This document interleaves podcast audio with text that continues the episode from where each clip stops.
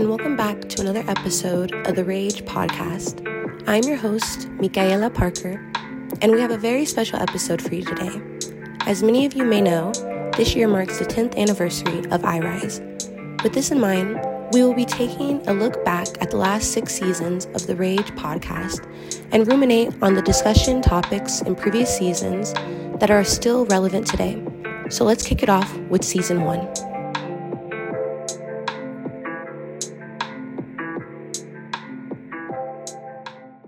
In season one, we are introduced to Professor Tom Romero.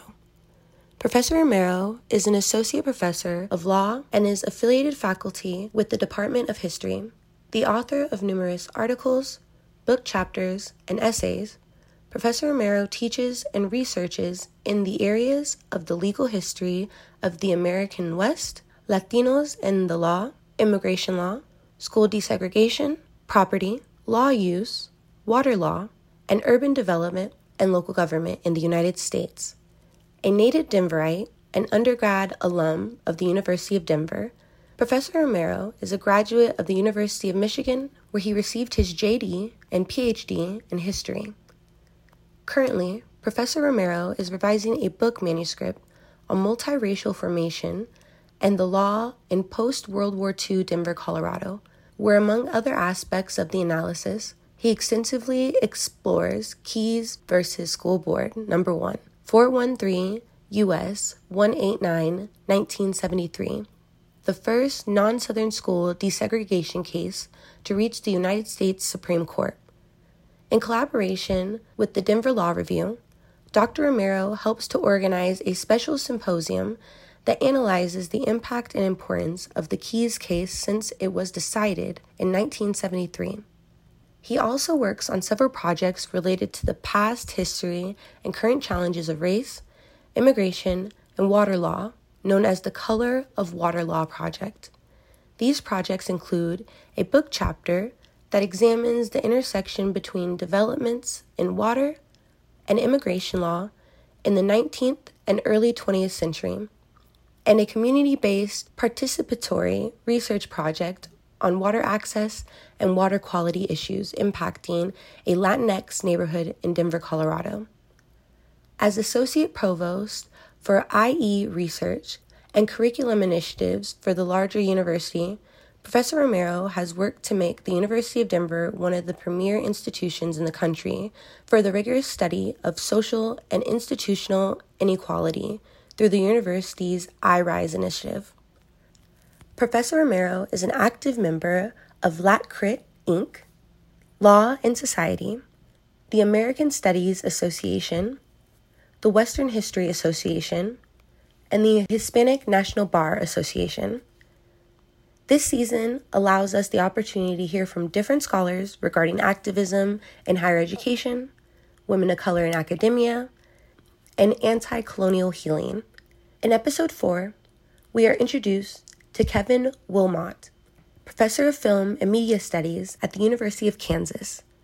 Professor Willmott is a screenwriter, producer, and director working with the likes of Oliver Stone, Martin Sheen, Whoopi Goldberg, Wes Studi, and most in the news, as of recent, Spike Lee. Indeed, Professor Willmott recently received an Academy Award in the adapted screenplay category for co writing the Spike Lee joint BlacKkKlansman. The following is a clip from that episode. Sure. Well, you know, uh, uh, I think growing up, I grew up in a in this little small town, Junction City, but it was a really it was a really diverse city. It was an army town, and uh, and so you know, I tell people the street I grew up on, um, you know, twenty thousand people live in this town but the Buffalo soldiers were stationed there. And so they went all over the world and they brought wives from all over the world back home, you know, to Kansas. And so my block, just one block in a small Kansas town, um, it's a white couple live next door to us. Cross Street was a black and Japanese family. Cross Street was a black family, black and Korean, black and Filipino, black and Chinese, uh, black and Vietnamese, black and Italian, uh, black and German. Uh, this is all on one block in a little small Kansas town. Wow. and and it really taught me that race doesn't matter. We were all all kids, you know, trying to just have fun, and race does matter because you know uh, it's really important for you to know who you are and for you to be proud of who you are and to kind of connect with your identity and um, and at that time um, the city didn't celebrate that diversity. It was it was ashamed of it, and it was. And Junction City kind of had a bad reputation for a lot of things, but I think in the end it was kind of also because it was so interracial, and uh, and and that to me was the thing that really kind of branded me. I think, and and I experienced discrimination growing up, and I I saw racism, and I've always been someone that kind of you know I guess my parents raised me right. I care about others a little bit, you know, and it's hard to see people being mistreated um, and and not respond to that. I mean, the thing. I think the growing up, the older guys in the neighborhood. I you know I, I grew up in the early '70s and late '60s, and I was a little kid then, but.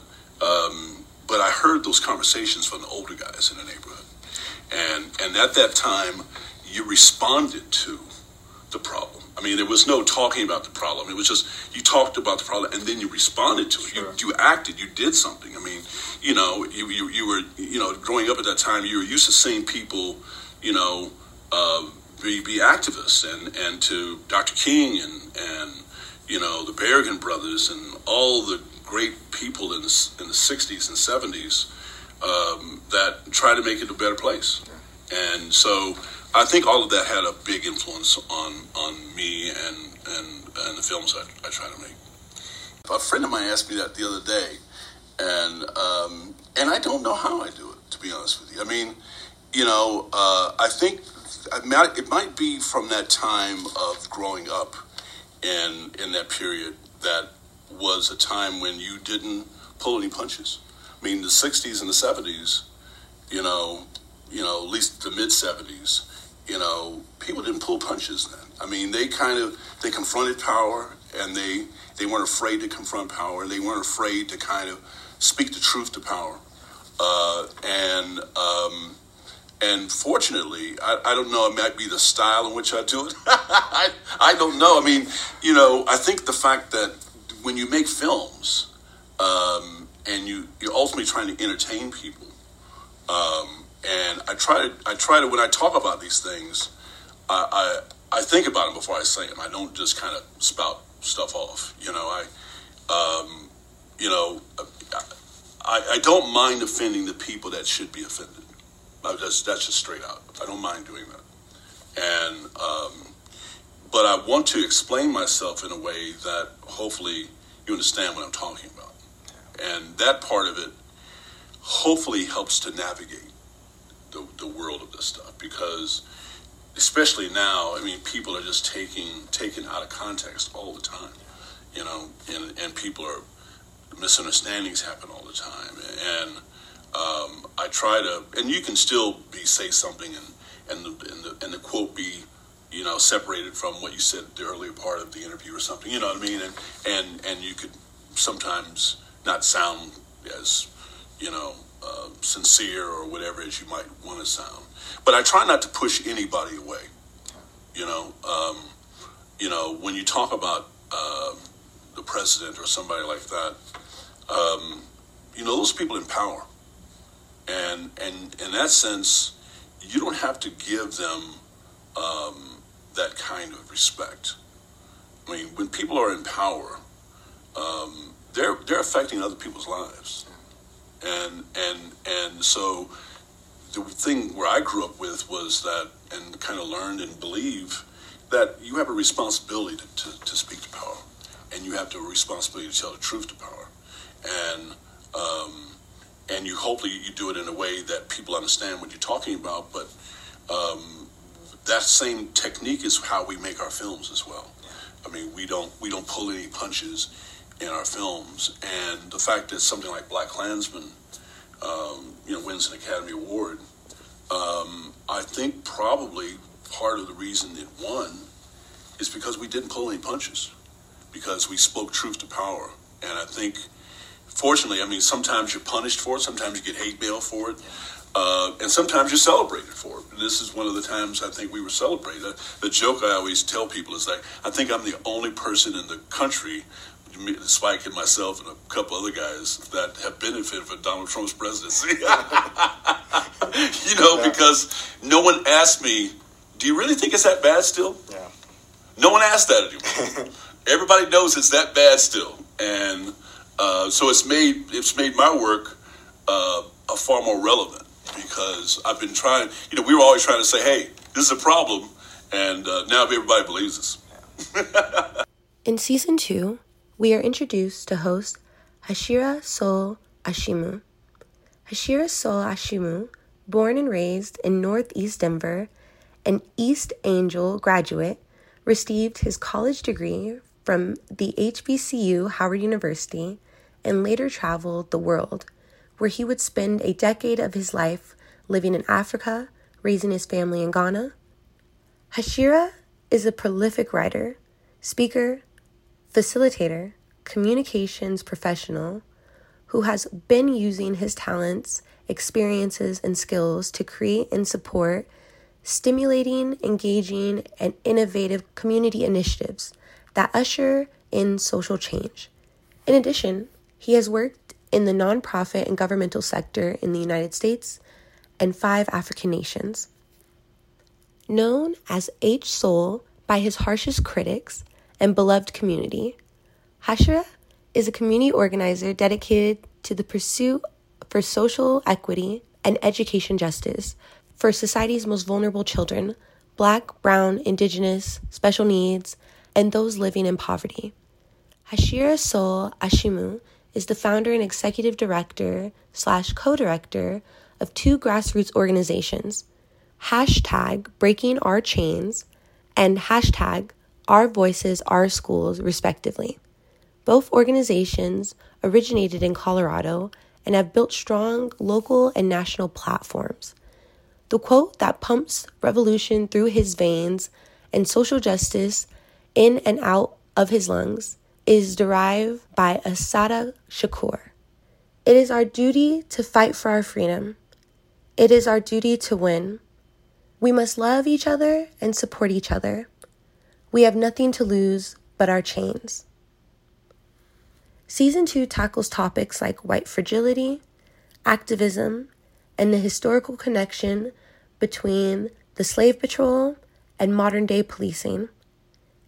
In the first episode of the season, Roses in the Concrete, teaching liberatory hip hop in urban high school, Soul talks to Sebastian or Seb Elkabi about the importance of hip hop and its roots within the black community as well as other cultures across the US and globally. Here's a clip from that episode. I, um, you know, hip hop for me goes back into the very early '80s as a as a little b boy.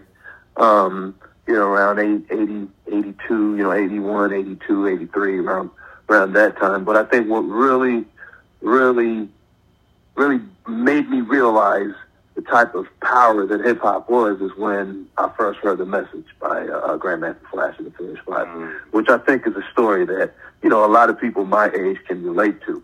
You know, that's really what cracked it open for me. Because pr- prior to that, you know, I just, you know, hip hop is just this thing that you live with, that you see around you. You know, you can't really identify it, especially at that time. You know, you just you just do it. Like I said, I was just a b-boy. Why? Because that's what people in you know in my area were doing. You know, so but it's it's really that song that made me realize, like, wait a minute, you you can do this. You can you can talk about these things, and you can do it like that. You can do it through rap, and it could be so so empowering and so impactful. You know, and I was you know I was a little kid. I was uh, I was like what twelve or something or eleven. You know, so I didn't even really understand the the scope of uh, the magnitude of what this song was about because I know you know in my you know in that that preteen mind you know I couldn't possibly have understood what everything in that song meant. Right. But what I did understand was significant enough for me to know that this was something special. And I remember the first time I heard that song, telling myself, and this is this is like vivid. This is a vivid memory. I remember telling myself, like, I don't know what I'm going to do with my life, but whatever I do, it's going to have something to do with this. I then go on to ask Seb, could he talk about the consciousness in hip hop, why he was attracted to it, and what he sacrificed, and what oftentimes most artists, community organizers must sacrifice in order to stay true to the consciousness of hip hop. You know, uh, but I was always on the conscious tip, so that's always been my thing. So, you know, you're talking about during the golden age of hip hop. You're talking about that time when, you know, Rakim and, and, and Public Enemy and, you know, when Big Daddy Kane, except, you know, all these all these artists, all these conscious artists, you know, Queen Latifah, et cetera, et cetera. You know, it's, this is the time when the, the Zulu Nation is, um, you know, has has a huge hold and a huge presence in hip hop. You know, this is the time when, you know, there's the Afrocentric themes and pro-black themes in hip hop. You know, when people are learning about, you know, Malcolm and the Black Panthers, and you know, and learning about Kemet and ancient civilizations. You know, Mr. Farrakhan is, you know, really, really being, you know, sampled and used on so many tracks. You know, the Nation of Islam, you know, and the uh, five percenters are a big part of, of hip hop, of course. So, you know, this is an educational uh, uh, period for, you know, all, all the people at the time who were really being in, impacted and influenced by hip hop. So I'm, I'm a product of that. Season 3 centers the themes of equity, community organizing, black anger, and white denial. In episode 4, The Prodigal Son, Soul sits down with Terrence T. Rob Roberts to talk about his legacy, Denver local politics, and the city's history regarding topics like race. Here's a clip from the episode. When I was doing my religious studies in prison, um, you know, some of those Bible stories really, like, really struck me. You know what I mean? Like, like, you know, like the story, you know, when, you know, um, like let's say the story of the prodigal son, man, just to see everything he had been through, and it reminded me of myself. I remember when I first read that story, man, like you know how you kind of got tears in your eyes, but you you know you acting tough, so you don't want nobody to you know. You know, I was trying to change, but I, you know, I, I was still a little bit too tough to, you know, let all these these these hardcore brothers see me cry. But I had never heard that story before, man. It was all of us brothers sitting at this round table, Crips and Bloods, and we had a brother named uh, Douglas PJ. He was one of the original Crips out of Los Angeles. And he was leading our Bible study in the, in the pod. And he was just reading his story. He was like just a phenomenal speaker, preacher, just a good mentor type of brother. You know what I mean? Yeah. You know, when he reading this story, he was just like, This is like this is you. This is like who who else is this? This is you, Terrence, you know, and I'm just listening. And he just like, you know, like this young man just squandered everything. Like God gave him everything, and when he squandered it, he didn't he didn't have nowhere to go. And he was like, Where you got to go? Where you gonna go? When you get out, where you going? Who wants you? And I'm just like, Nobody. You know, no, I didn't have no women. I didn't have no, really no friends no more. I mean, I didn't want to gangbang no more. And definitely the Crips didn't want me hanging around, scumbagging it around five points. You know what I mean? So, right. uh, you know, and, and everything that story said, it resonated with me. I did, you know, and then he was just like, but look what happened. It was like, when he came home, when he like admitted his faults and he humbled himself and came home to his father, like his father seen him afar off. And when his father seen him afar off, he ran to him and, and, and, he hung on him and he cried and he gave him some brand new shoes for his feet. And I love shoes, you know what I mean? So I that stuff resonated. He gave him a, a royal robe, you know, and, he, and he's told him, go kill the fatty calf and let's have a feast and his own brother got jealous, and his brother's like, "Why are we doing this for him? I've been here for you, you know." And his and the father was like, "You know, your brother was lost, and now he's found. You know, like you should be like happy for your own brother, you know." And his own brother got jealous, and I was dealing with some of that too, you know. So just that story really resonated with me, so I, I kept that story just on my heart. You know what I'm saying? Mm-hmm. You know, and um, um, through my years when I ended up going back to DOC and when I got out of prison, I went to a halfway house and I was working at Einstein Bagels, actually. And uh, I just wanted to go volunteer with some kids. So I started like a little chess program and playing checkers and stuff with the kids at Hallett Elementary. um, and a friend of mine named um, Eric Marin. You know, his father is Trig Marin. So um, I went and I went did a speech at the school, and I spoke in, to his class.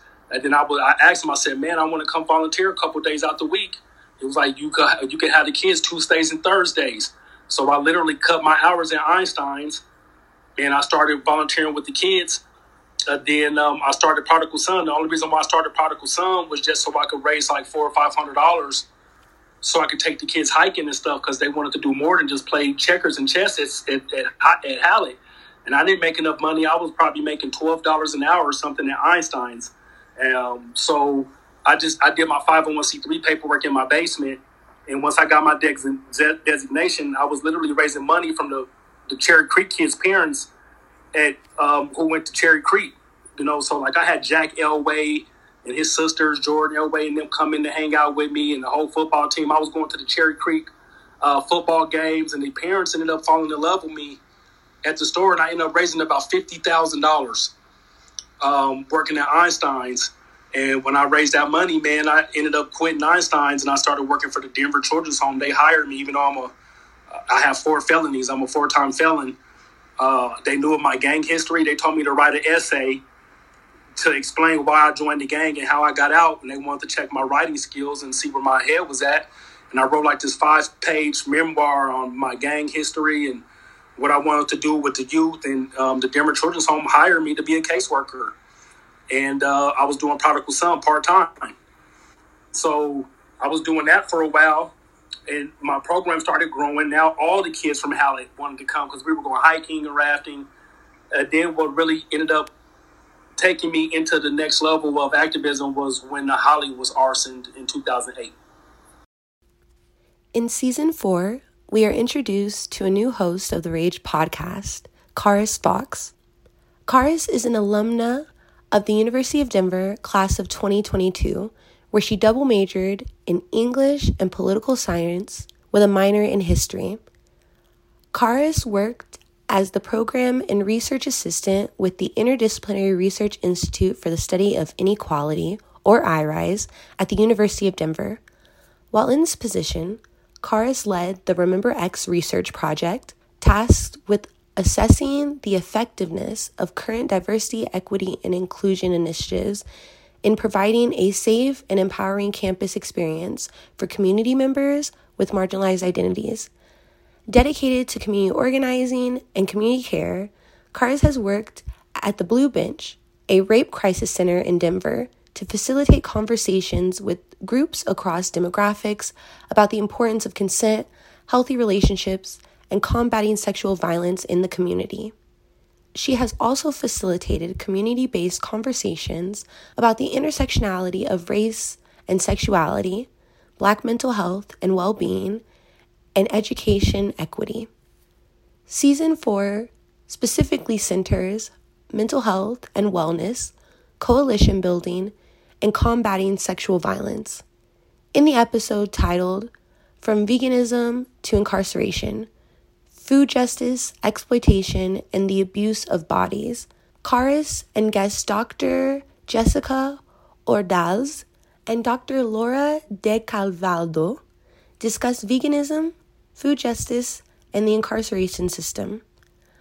Dr. Ordaz introduces the writing process and history behind her new book, The Shadow of El Centro, a history of migrant incarceration and solidarity. Dr. De Calvado deconstructs the representation of prisons and female inmates in film and the role that film plays in molding public opinions about incarceration and those incarcerated. This episode also examines the parallels between the food industry and the incarceration system regarding the abuse of bodies and exploitation for profit. Lastly, our guest addressed popular narratives about the legality and illegality of persons and justified imprisonment. Here's a clip from that episode. Sure. So for, you know, for me, when I was doing the research, I found that, you know, those who suffered the most, or at least the harshest, were um, the dairy cows, basically, the female um, dairy, dairy cows. And in terms of, I don't know if you're familiar with The Handmaid's Tale, right? Like that's the everyday life of a female cow, basically, who is forced for dairy and whatnot. It's just like forced to be impregnated, um, taking the child away. And there are so many parts, and I'm I identify strongly as a feminist. And um, it just, it broke my heart just reading all that in terms of you know very patriarchal system all about profit um, taking female bodies as property basically um, and it's all about reaping benefits and and influencing cultural mindsets at the same time where people think okay you know cows are there just for um, human milk. Well actually cow, cows are there for you know their own cow's milk and, and stuff like that. And you know um, things of that nature of just kind of changing something that should be um, natural and it's just kind of you know warped in order to serve um, interests of humans and profit essentially right? How can you maximize the most amount of profit? You know and nowadays you might even go past farms and see cows with giant holes in them because it's much easier. So you can just put the stuff in whatever kind of hormonal treatments and stuff you want in them. You just see these I, I forget what it's called but it's just horrifying. I remember seeing it and like pulling over and just crying by the side of the road. Um, and just things like that. Like i just wish more folks would make a connection. It when i found that angela davis was vegan i'm like oh finally another person make it makes sense you know? And she speaks widely about the the intersection between gender and food justice and incarceration and and whatnot. And I just hope more people speak around this issue um, because it's not as talked about. You know, people tend to see food as food rather than more um, humanized elements or humanized, not the valued elements, I guess. Right. Yeah, and to add to what Lauren just said, I actually didn't realize how much I was highlighting both food and and references to animals in my latest book until somebody recently asked me like oh did you intentionally do that especially since you're vegan? And i was like well it wasn't intentional but clearly on a subconscious level i'm very interested in these topics. And so in my work um, the idea like a lot of migrants in the testimonies that i highlight reference like feeling like animals in the way that they're caged incarcerated and brutalized and dehumanized. And as someone who's interested in the liberation for all that the, both of those things are important for me right? Absolutely the treatment of animals um, as well as as human beings. Um, and and I also talk about food in the sense that I write about hunger strikes. I write about the poor quality of food in detention and in, a, in addition to that in, in an early chapter i write about making profit by providing folks who are either incarcerated as migrants or braceros um, by feeding them food that is relatively inexpensive and lacks nutrition, and then that's a profit for someone. Uh, and so, yes, food and ideas of, of being treated like an animal actually do come up in, in my book quite a bit. Centers around the themes of student activism, environmental justice, and collaboration. In the Legacy Part 3 episode, I Don't Feel Safe, addressing the threats, retaliation, and backlash that student leaders and their allies receive at DU, the Legacy series explores the lived experiences and impact of student leaders at the University of Denver. This series has three goals center decolonization and inform the DU community of DU's colonial roots and perpetuation of racism, hate, and discrimination, memorialize the resistance and brilliance of student leaders and their allies offering a behind the scenes look at their labor. And lastly, to alert the DU community to the harms that are continually afflicted upon student leaders at the University of Denver.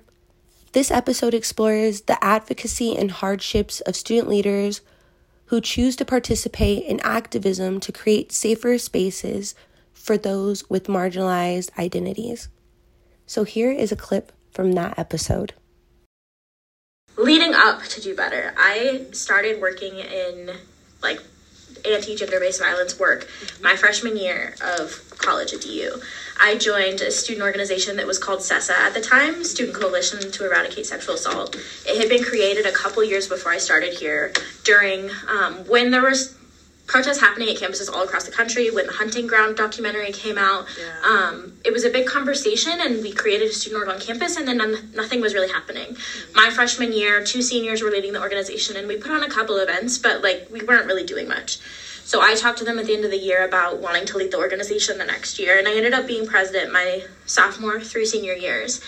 And i just kept hitting wall after wall. Um, my emails to Chancellor Chopp were not being answered. Yeah. Um, I couldn't get anybody to talk to me. I we hosted events like we hosted sexual health events. We hosted um, like open mic nights for survivors to share their stories, but it was always something that like very few people came to. People didn't really know our student organization existed, and I couldn't really get anyone in charge to talk to me. Yeah. Um, which is why my senior year I decided that we needed to create something. Actually, my junior year I had tried to create a Tumblr account to do kind of a similar thing, and it didn't take off.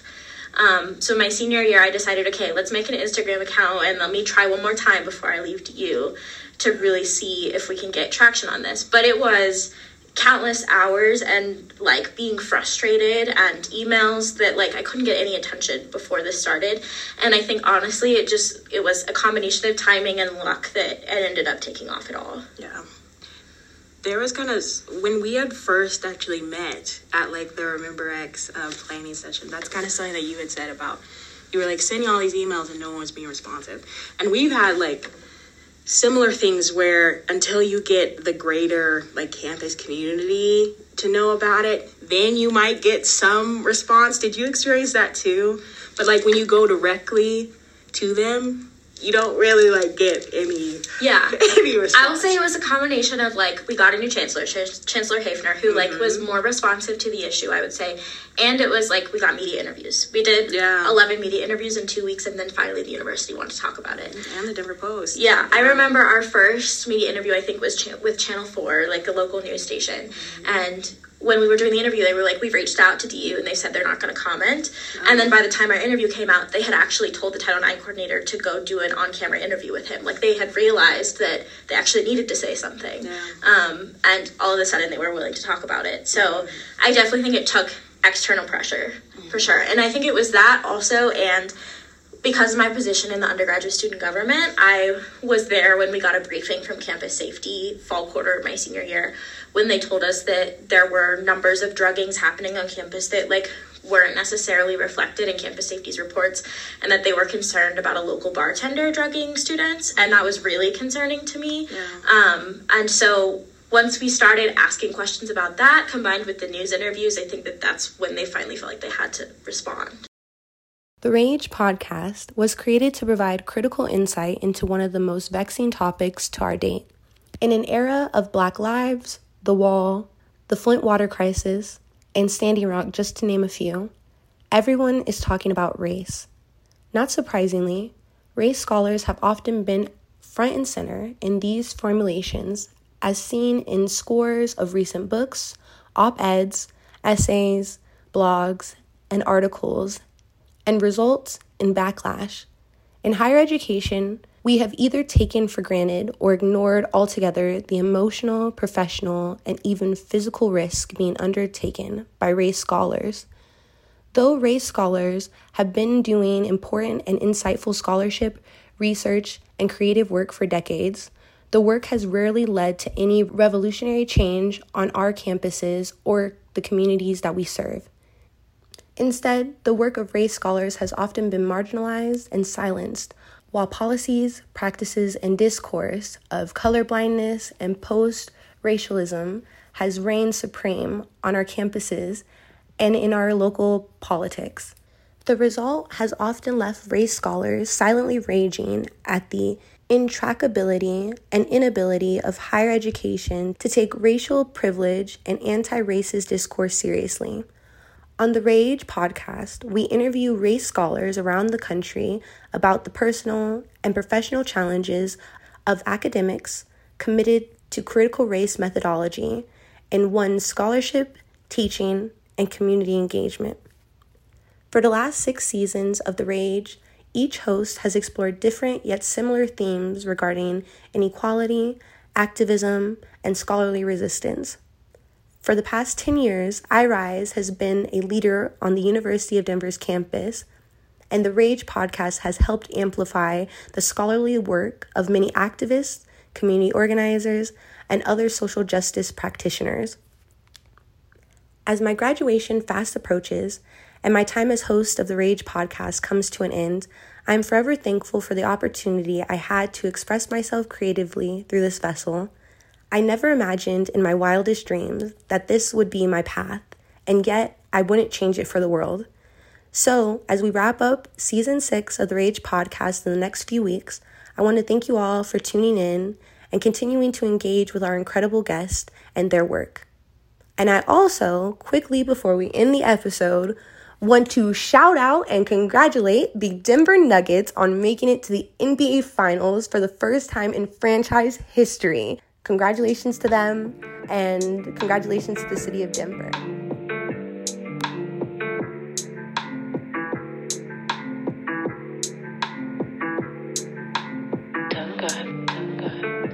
Thank you for listening to another episode of the Rage Podcast. The Rage Podcast is the product of the Interdisciplinary Research Institute for the Study of Inequality, or IRISE. To learn more about what we do, please visit our website at irise.du.edu. To ensure that we bring you quality content, please be sure to subscribe, follow, like, or share on the platform you are listening to us on. For Rage opportunities and updates, please follow our social media pages. You can find us on Instagram, Twitter, and Facebook at The Rage Podcast, all one word. Thank you again for listening to another episode of The Rage, and remember, every day you are breathing, you are winning. Stay safe and you are loved.